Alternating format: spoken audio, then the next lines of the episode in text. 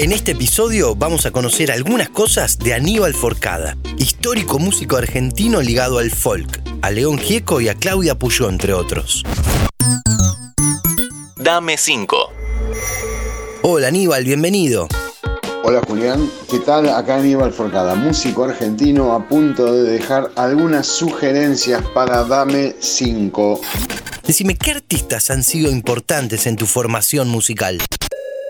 Soy un músico de folk, me reconozco como músico de folk y mis influencias musicales son indudablemente Johnny Mitchell, canadiense, y Neil Young, también canadiense, por lo tanto a veces me considero un canadiense. En música argentina, todo lo folk, o sea, siempre me llamó mucho la atención. Yo pude trabajar con Pastoral, con Nito Mestre, desconocido siempre, que es un gran referente Nito como folkman. Y después trabajé muchos años con León Gieco, que también pasó por un montón de situaciones en su carrera, pero él también fue uno de los que me abrieron la cabeza y me dieron el gusto de cantar con guitarras acústicas y sobre todo con voces. Yo participé del trío Oveja Negra, que curtimos ese estilo.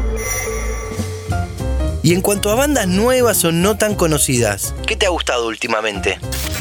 Con mis alumnos de guitarra y sobre todo mi hijo que tiene 34 años y me ayorna, yo ya tengo 64, iba mucho a un lugar los martes que se llamaba Open Folk, que era una expresión que se hacía para músicos folk justamente.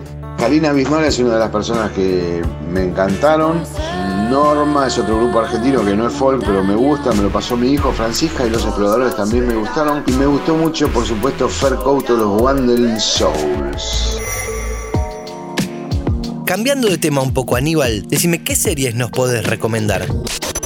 En Amazon encontré una que me recomendaron muy buena que se llama The Hunter, el cazador, que actúa Al Pacino, buenísima, una historia que te atrapa, son creo que ocho, capítulos solamente, muy buena. Después en Netflix hay una que seguí mucho que también que se llama Mindhunter, así que algo con los cazadores me, pasaba. Esto se refería más a los a dos policías que estudian la mentalidad de los asesinos, eh, por eso es Mindhunter. Veo en, en Amazon Prime la de Diego, por amor a Diego, así que la estoy viendo. Y otra que me llamó mucho la atención en Netflix que se llamó Black Mirror. Decime Aníbal, ¿qué libros o autores te han acompañado? ¿Cuáles nos podrías sugerir?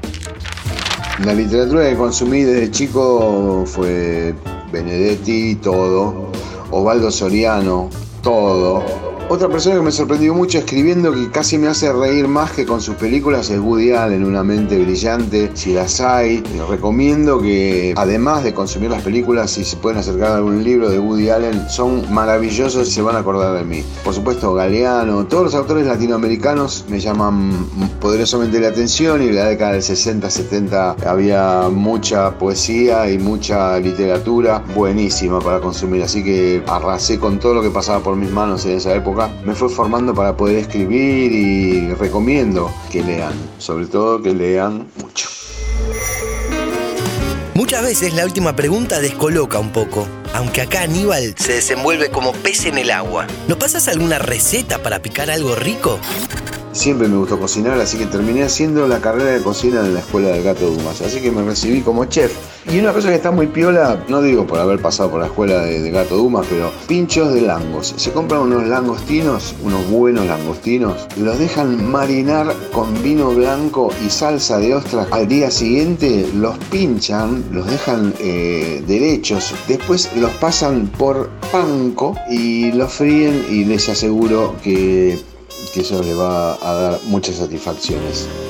Como bonus track, Aníbal, contanos algún consejo o sugerencia que le podrías dar a todo aquel que está en algún proceso creativo sea en la música, sea en la vida, sea en cualquier cosa, defiendan sus ideales, pongan en marcha su deseo, confíen en él si realmente están convencidos y eso los va a llevar a algún logro. No sé cuál es, no es la fórmula del éxito, pero la convicción de los ideales y defenderlos sobre todo si están seguros de ello, no lo tomen como un consejo. Yo lo tomo como una forma de vida.